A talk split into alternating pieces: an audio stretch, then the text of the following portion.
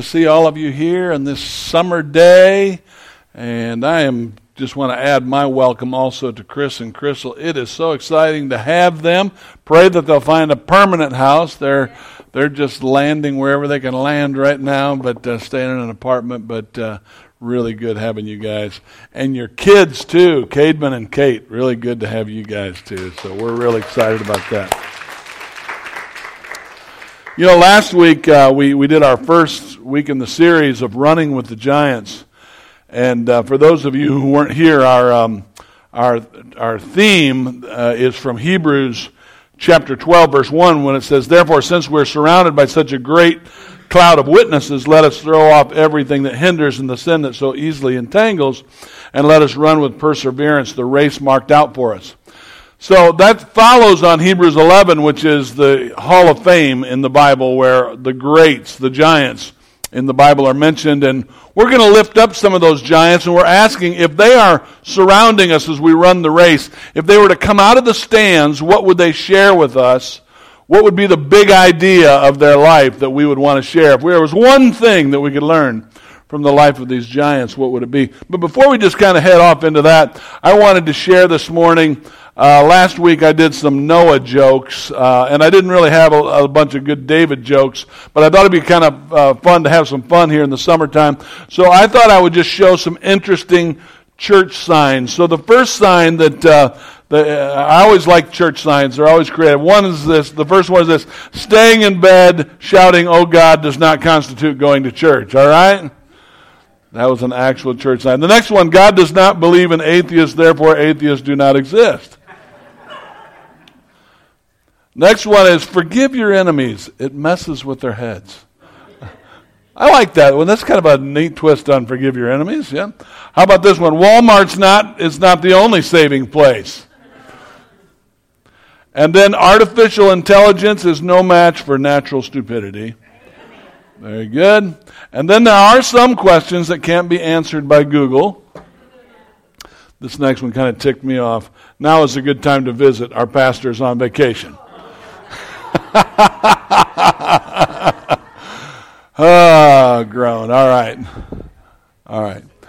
So the, uh, the, the giant that we're going to live up today, it's kind of a play on words when you think of giant with this guy because it's David, because we always think of David fighting the giant, but really, spiritually, though, he was physically no match for the giant. He is a spiritual giant. And so we're going to be talking about him today. Now, to think about David being considered one of the giants in the Bible is actually, you know, kind of surprising in some ways because David was not only a great king, he was not only a great lover of God, he was a notorious sinner. Um, and, and, if you haven't heard the story, um, no, um, one day when uh, David should have been in, at war, Instead, he was standing on the rooftop of his house, and while he was doing it, he saw a beautiful woman by the name of Bathsheba. And she was bathing herself on the neighboring rooftop. And um, he asked for her to come over, and if you know the story, he committed adultery with her. And then, not only that, but to make matters worse, found out soon that she was pregnant with a love child. And then, uh, so David's got to try to cover his tracks, and she is married to one of his mightiest men, a guy by the name of Uriah, who is where he is supposed to be, which is fighting the battle. So he sends for Uriah to come home on some leave. You know, he's going to give him, you know, some leave time so he can rest up from the battle and sleep with his wife, you know? He, he wants, he wants Uriah to sleep with his wife, you know, so he can kind of cover his tracks. But Uriah is such a loyal soldier and such a dedicated leader of his other soldiers that when David calls him in from the battle, he refuses to sleep with his wife because he says, How can I sleep with my wife when my men are out there? Out in their tents, you know, uh, fighting the battle. I can't sleep with my wife, so he doesn't sleep with his wife. So David's got David's got another issue to deal with. How is he going to deal with his love child? How he's going to deal with this man who he's got his wife pregnant. So what he does is he sends his most trusted um, general, a guy by the name of Joab. he tells Joab, I want you to send Uriah back to the battle, and I want you to send him to the place that the battle is the fiercest. And then I want you to pull away from him when he gets in the fiercest battle so that he'll be killed in battle. And that's exactly what happens. Uh, he's killed in battle, and um, uh, they bring the word back that Uriah has been killed. David brings Bathsheba back to his home to become his wife, and so to speak, covers his tracks. In spite of all of that, in spite of that sort of notorious story and that notorious sin, yet, David is somehow called a man after God's own heart. There's a redeeming, and, and, I don't know about you, but that story is encouraging in a way because how many know that all of us are sinners and all of us, uh, all of us, you know, are not destined to be part of one of the giants of the faith except for the grace of God. And, uh, but, but there is something about David that is a redeeming quality. There's, there's something about David that allows him, in spite of his sin, not only does he do a great sin, he does a great repentance. His repentance is one of the great repentance prayers of the Bible from Psalm 51. Create in me a clean heart, O God. Renew a right spirit in me. Cast me not away from your presence. Don't take your Holy Spirit from me. But if there was a redeeming quality, and this is the big idea of David's life, and if you're taking notes, this is the, if, if you get one thing today, this is the one thing about David that you need to know. You are exalted by God as you humble yourself under God's authority. You are exalted by God as you humble yourself under God's authority. Submission to authority is a principle that will raise you up in this life. The Bible says, Humble yourselves under the mighty hand of God, that he may exalt you in due time. If I could share with you something this morning that would help your life immensely, that, would, that, that could help you ex- excel in life and succeed in life, it would be this very principle, this, this principle of submission uh, to authority. Even Jesus himself has to submit to authority. As you know, he's Mary's son, but he's also God's son. But when he's 13 years old, you, you remember the story, he gets away from his parents and, and he's back in Jerusalem after they've gone to Jerusalem, and he is uh, talking to the um, talking to the elders. And, and when Mama comes back, Mama's not happy. How would you feel if you, if you, if you lost your kid and you found him in the temple? I don't care where you are, kid. You're my kid, you know, and you're supposed to be with me, whatever. And, and Jesus says, I must be about my Father's business. But Mary says, No, you've got to come with me. And Jesus, who is the Son of God, submits to Mary's authority until he is uh, grown. In fact, when Jesus becomes 30 and he, and he, um, uh, begins his first miracle. He does his first miracle at the wedding of Cana of Galilee. It's his mother, Mary, who says to the people, Whatever he tells you to do, do it. And Jesus says, No, it's not time. First of all, Jesus said, This is my time. And Mary said, No, it's not. And now Mary, and now Jesus says, No, this is not my time. And Mary says, Yes, it is. And uh, you know the story. Jesus turns the water into wine. So even though Jesus is the Son of God, he teaches us that even Jesus himself submits to the authority uh, of his mother.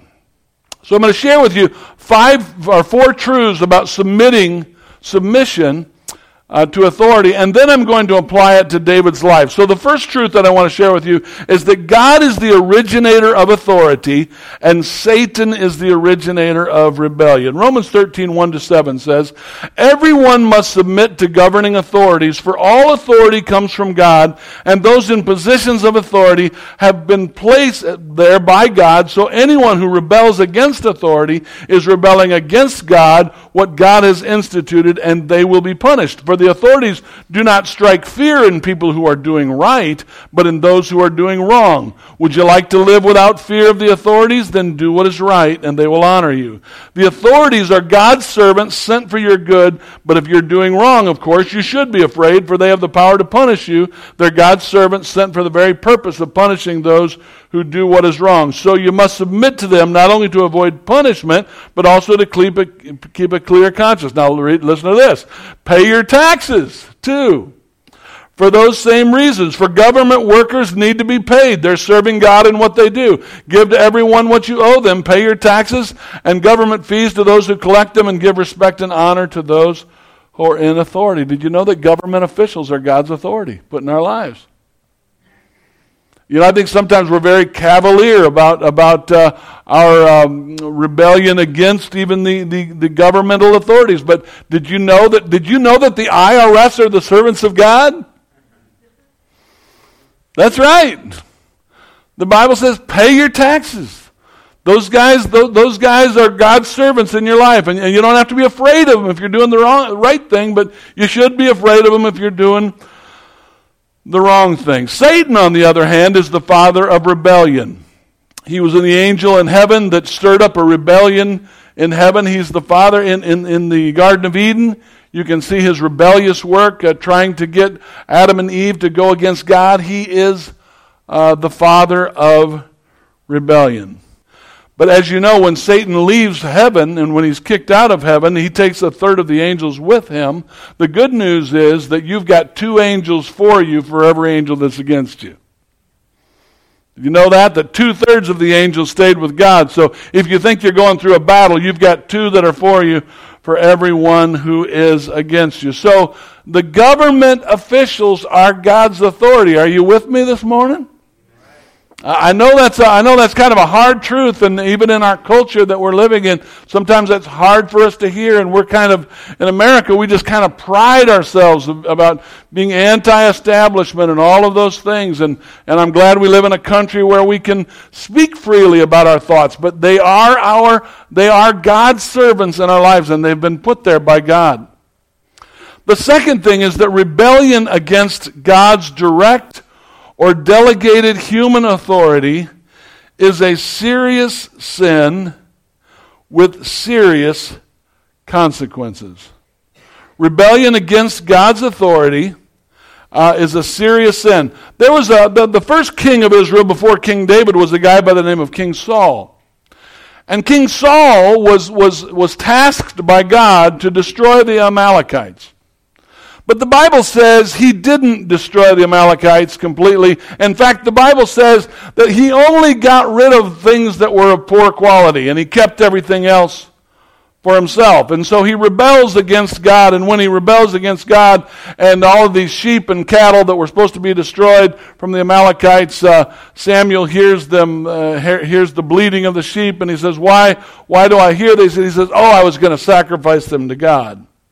Uh, look at, uh, look at uh, uh, uh Samuel chapter 15. But Samuel replied, What is more pleasing to the Lord, your burnt offerings and sacrifices, or your obedience to his voice? Listen, obedience is better than sacrifice, and submission is better than offering the fat of rams. Rebellion is as the sin of witchcraft, and stubbornness as bad as worshiping idols. So, because you have rejected the command of the Lord, he has rejected you as king.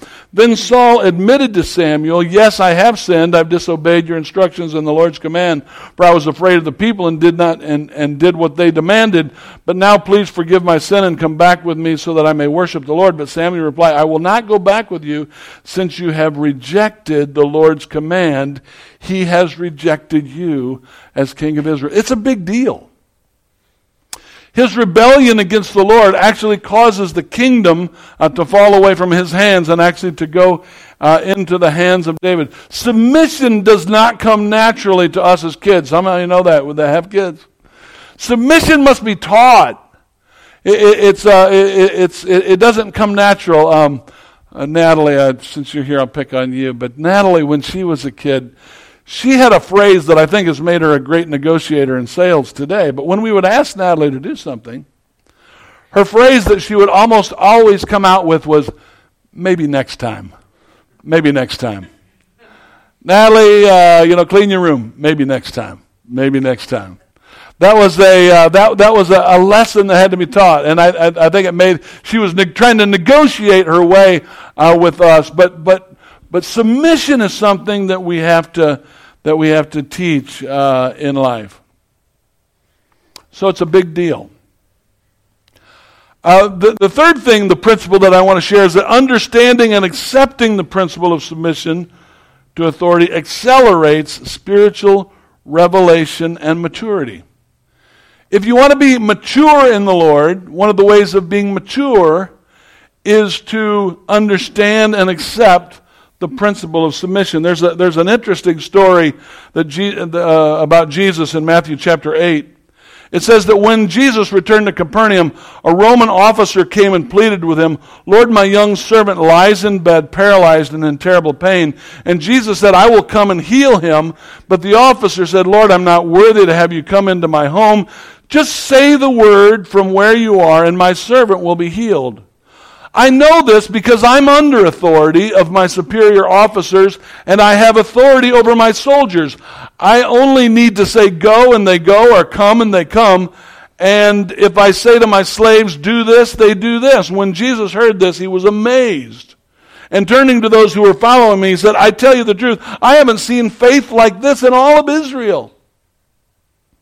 From this Roman guy, Jesus sees something unique in him that he does not even see among the Israelites. And this, and this, this soldier says, I've been watching you, Jesus. And I notice that when you say things, that there are, are invisible realms that respond to your command. And when you, when you, when you ask people to be healed, they're healed. And, and obviously there are, there are angels, there are, there are powers that are responding to you. And, and, and he said, I get that. So much so that when he said he was sick and that Jesus would come and, and heal his servant, uh, he says, It's not necessary for you to come. Because I know how this works. I know how authority works. If you'll just say the word, you've got, you've got uh, angels that you can send. You've, you, you, when you speak the word, it'll happen. He said, I understand this because I, I'm a man under authority and I know what it is when I respond to my authorities and I have people that respond to me and I know how this works. And uh, that's how spiritual maturity happens. Uh, let, let, me just say this physical maturity just happens naturally. You just get old. How many know that? You just, exactly, amen. Uh, I, I, was with my high school teacher last night. He was driving through town last night, and it's just, it's just kind of embarrassing to see your high school teacher because, you know, he remembers you the way you were, and not the way you are, you know, and, uh, and, uh, you know, life, you know, we did, but, but spiritual maturity. Have you ever noticed that that sometimes you meet people that they've been going to church for all their lives and they just still seem spiritually immature, you know. Uh, Saturday Night Live makes fun of people like that, like the church lady, you know, she's been going to church all these years but never never gets spiritually mature. But then you meet other people, they've been a Christian for like one, two years and they seem spiritual, spiritually mature. What is it? You know, in life it's just age that, that matures us physically, but spiritually it's being in the presence of Jesus being in the presence of Jesus and watching how he operates and, and being in the Lord's presence is what, is what matures us. And so here's this Roman who, you know, he didn't have all the advantages of everyone else, but he'd been in Jesus' presence and he'd been observing him and watching how he works. And he says something very mature that Jesus says, I haven't seen this in all of Israel. So understanding and accepting the principle of submission to authority accelerates spiritual revelation and maturity. And then finally, uh, submission to authority brings supernatural favor, blessing, and protection from God. There are, there are certain things that come from. Before I go to that, I want to I want to mention something from the passage I just read, read first. It said that, that rebellion is as the sin of witchcraft. Now, I, I, I grew up hearing that, and that was kind of a way to scare people or, or just a way to sort of just um, rebuke people. You're acting like a witch, you know. It's like the sin of witchcraft. But what was what was he saying when he said rebellion is is, is the sin of witchcraft? Well, witchcraft is a religion where there is no deity other than the witch itself. And so the witch, the witch has motions and potions and things that the witch says and manipulates people and manipulates things uh, to get their way done. And that's what rebellion is. Rebellion says there's no authority outside of myself. I am the authority, and so I will manipulate people. And that's why rebellion is like the sin of witchcraft, the Bible said. Rebellion is, is the sin of witchcraft. And stubbornness, he said, is like idolatry. And, and the reason that stubbornness is like idolatry is because stubborn is the worship of your own opinion. When you're stubborn, it, you are worshiping your own opinion. And so stubbornness is, is the worship of your own opinion. And so, and so rebellion and stubbornness can get us in trouble. And submission, and this is, was a great characteristic of David. And we're going to talk about that in a moment. But number four, submission to authority brings supernatural favor, blessing, and protection from God.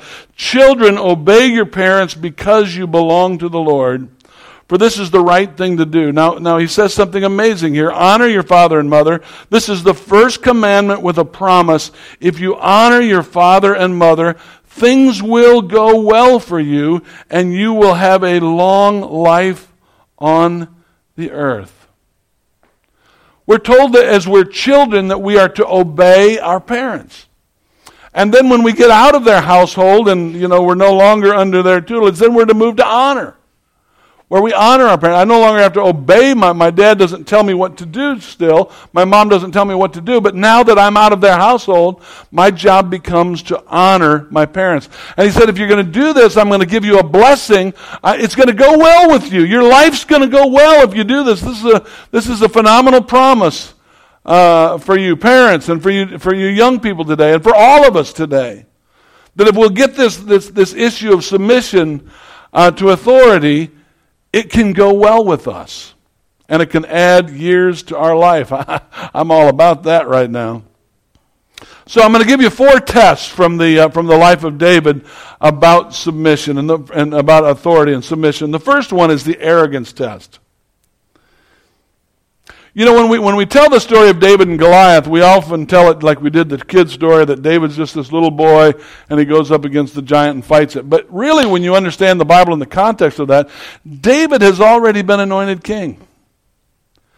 God has already rejected Saul at that time.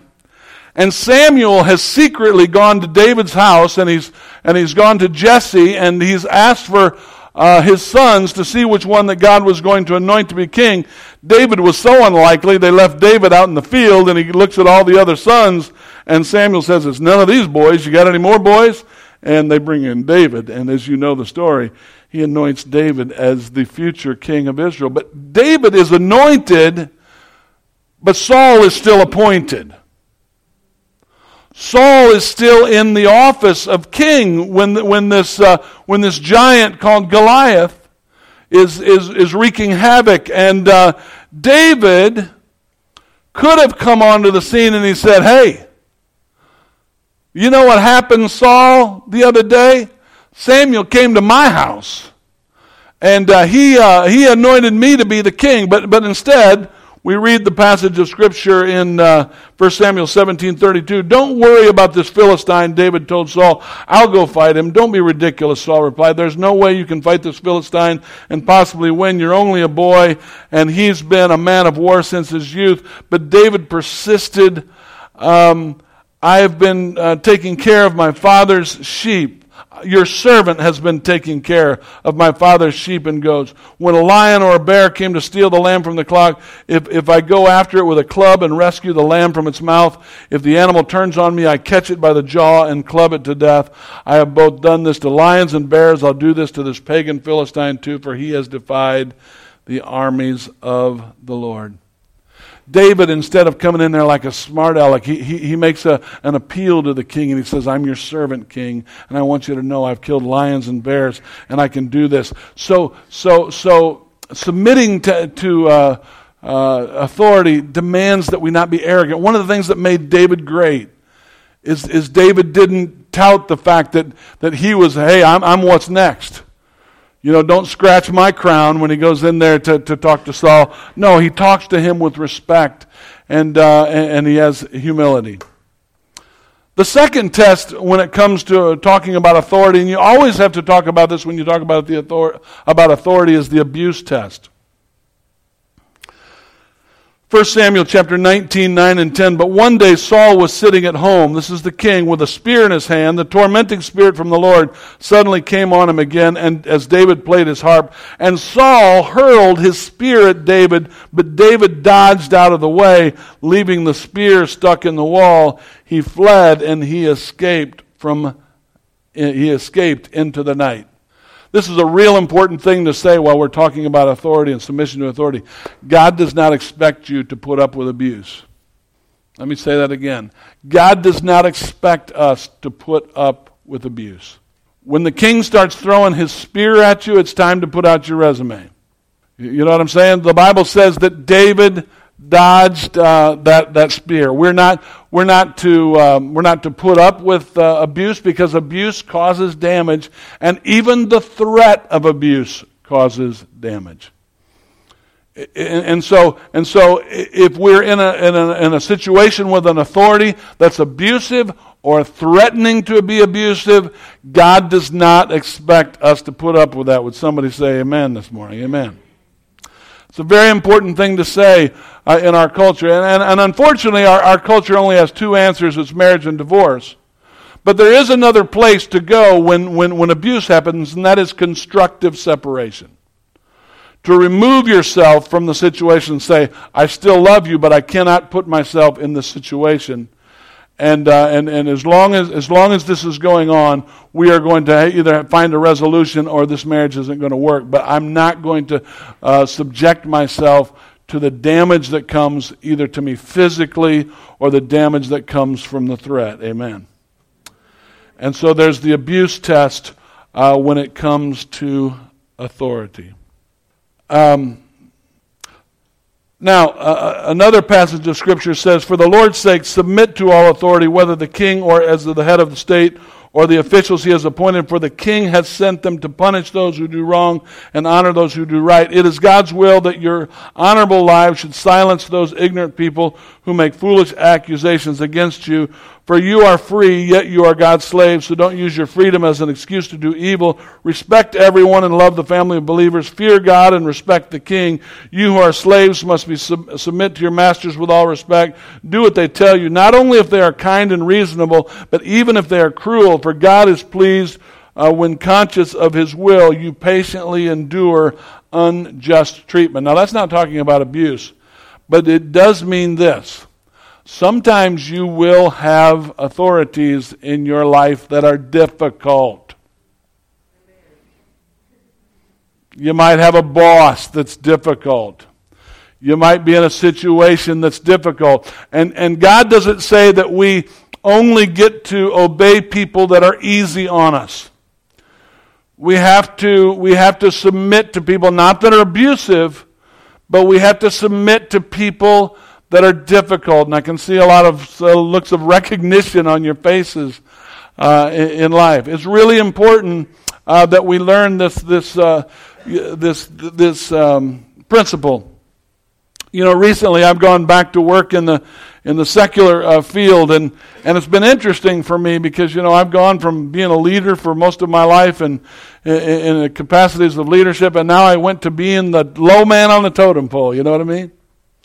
And I got one boss, you know, that just treats treated me like I was an 18 year old kid. I mean, just you know, and I'm thinking, mm, mm, mm, you know, I, I you know, it, and I just I just had to put up with it like I was an 18 year old kid, and yes, sir, and all of that, all that kind of stuff. But I will tell you that over time, I won that boss over. I found out that he likes Harley Davidsons, and I brought him a Harley Davidson tie uh, one day to work, and now he's my best buddy, and all of that kind of stuff. But but we we don't only get to submit to people that are easy on us, but we do have to submit ourselves sometimes in difficult situations. Let me let me say this. This is really important. If authority exists for no other reason, it exists for this. It's to teach us humility. Authority in our life will teach us humility. And so, and so David learns uh, this principle of humility. The next is the advantage test. This is, this is a big deal. You will always have an advantage over the person that is in authority over you. There is something that you're smarter than them about. There is something that you're better at than them.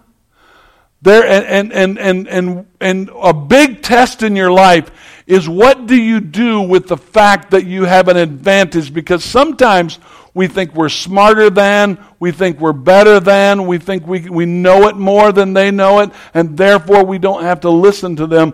But David was really good about the advantage test. We see this in 1 Samuel 24. When David had finished speaking, uh, by the way, Saul is trying to kill David. There was a song going around Israel that said, Saul has killed his thousands, David has killed his ten thousands.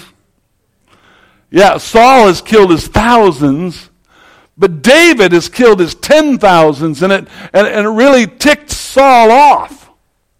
And Saul was out to get David because he knew that David was next, and if, if David came along, he was going to uh, get the kingdom because the people were backing him up, and David had uh, advantages People liked David more. He was more popular. He could fight better. He had all of these things. And one night, while, while Saul is trying to kill David, he's sleeping in a cave, and David finds Saul before Saul finds David, and David has the advantage.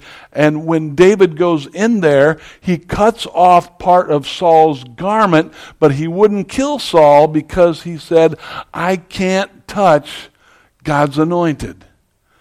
Now that's amazing. He said, I said, I'm not going to kill this guy who's trying to kill me because he is my authority. And he says, God wants to take care of Saul. God can take care of Saul, but that's not my job. And when Saul, and when David runs out of the cave, he calls back um, and, uh, when David had finished speaking, Saul called back to David, Is that really you, my son David? Then he began to cry, and he said to David, You're a better man than I am, for you've repaid me evil for good. Yes, you've been amazingly kind to me, for when the Lord put me in the place where you could have killed me, you didn't do it. Who else uh, would let his enemy get away when he had, the, had it in his power? May the Lord reward you well for the kindness you have shown me today. And now I realize that you are surely going to be the king, and that the kingdom of Israel will flourish, will flourish under your rule. You'll always be better at some things than your boss. You will always, you know, know more about certain things than they do, and not to take advantage. The reason that you have given, been given an advantage is for you to serve those in authority, not to use your advantage against them. Both uh, Chris and I were under the same pastor in Louisville, Kentucky. Chris for more years than I was. He grew up in that church. There were, we, were, we grew up in a Pentecostal denomination, and there were two churches uh, in our city. And so it was the only two churches you would be allowed to go to because those were the only two churches going to heaven. How many know what I'm talking about? So you basically had two churches. In the whole city of Louisville, there were two churches going to heaven. And so sad for the rest of Louisville. But anyway, one church had sort of the flamboyant it was kind of the flamboyant church. It was when I moved there, uh, and I don't know if you have the same feeling about, it, but it was kind of the happening church when when I moved to when I moved to Louisville. You know, it was the cool church to go to or whatever. Um, and I, so I visited that church, and then I visited the church that Chris went to, and we had a pastor by the name we called him Brother Vidito. He wasn't cool. He didn't. He wasn't slick, uh, but he was a humble, humble uh, man of God. Uh, didn't always get his sermons just right, didn't always get his phrasings uh, just right, but there was something about Brother Vidito that I just fell in love with, and that became my home church, the, the, the, the church that Chris uh, grew up in. And I served Brother Vidito, and Brother, I was I was attending seminary at the time. I don't know if he has an education or not. I don't know if he has any education or not. I was there working on my master's degree. He invited me to to uh, be on staff with him. And there were there were there were times I'm just going to be real with you this morning. He'd be preaching, I'd be thinking, "Oh my goodness, you know, uh, you know, just in terms of just chopping up the King's English and all that kind of stuff. And, and there were certain things, and uh, there were certain things, you know, that I, I felt like I had an advantage. I had an advantage. And, and it's kind of funny because people can sniff that kind of thing. And when you're working for somebody, the, some of you may relate to this. Have you ever had someone come up to you and, and say, you know, man, Phil, I really like it when you preach?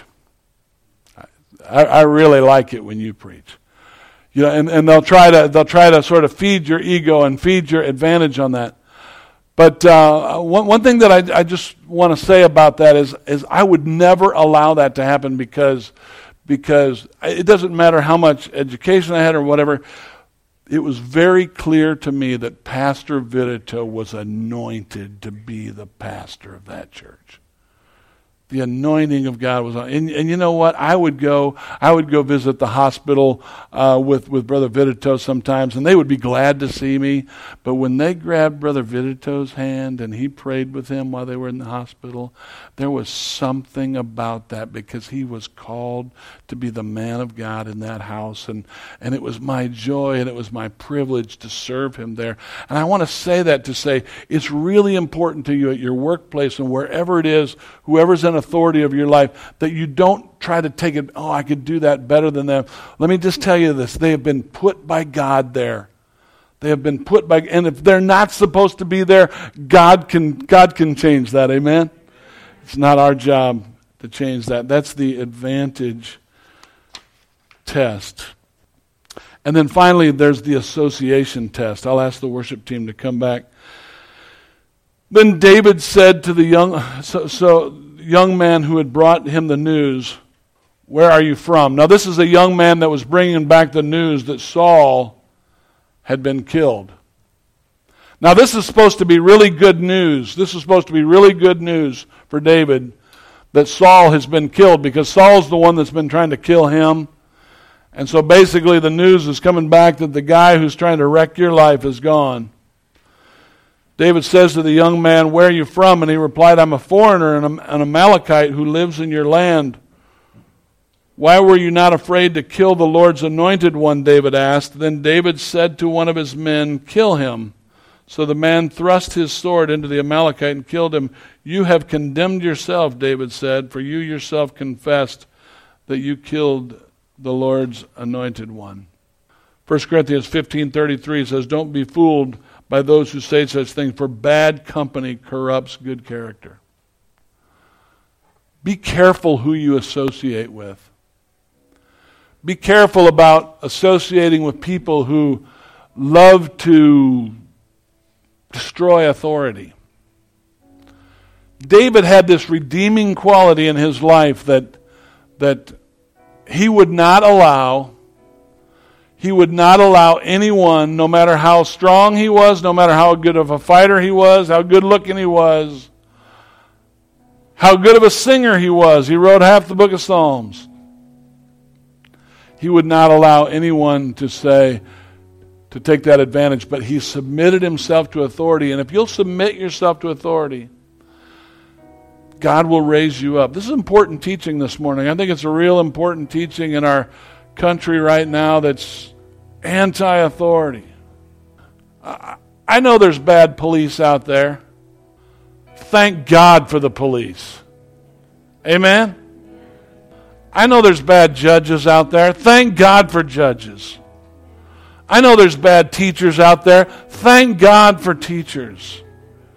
Thank God for, for those authorities in our lives. And if you get a big idea out of David's, in spite of all of his sin, in spite of all of the things about David's life, David was a man who knew how to submit to authority, and as a result of that, God raised him up, and God did great things with David so that so that he says about David, that's a man, that's a man after my own heart. By the way, that's really what it means to give our lives to the Lord. It's to is to take ourselves off the throne of our lives and it's, it's to hand over the keys and say, Jesus, you're the leader of my life. I'm, I'm, I'm well, uh, somebody wrote a song, Jesus, take the wheel. That's what it means. Jesus, I, I need you to drive. I've been driving my life and it's, it's going into a ditch. But Jesus, if you'll take the wheel, I take myself off the throne and I put you back on because rebellion is, is the sin of witchcraft. I, I worship my own ideas and, and I'm my own deity and no one knows better than I'm smarter than, I'm better than, and I don't need authority in my life. But if you'll submit yourself to authority, watch, watch what God will do. I don't know who this is for this morning. If nobody else, it's for me. God puts authority in our lives to humble us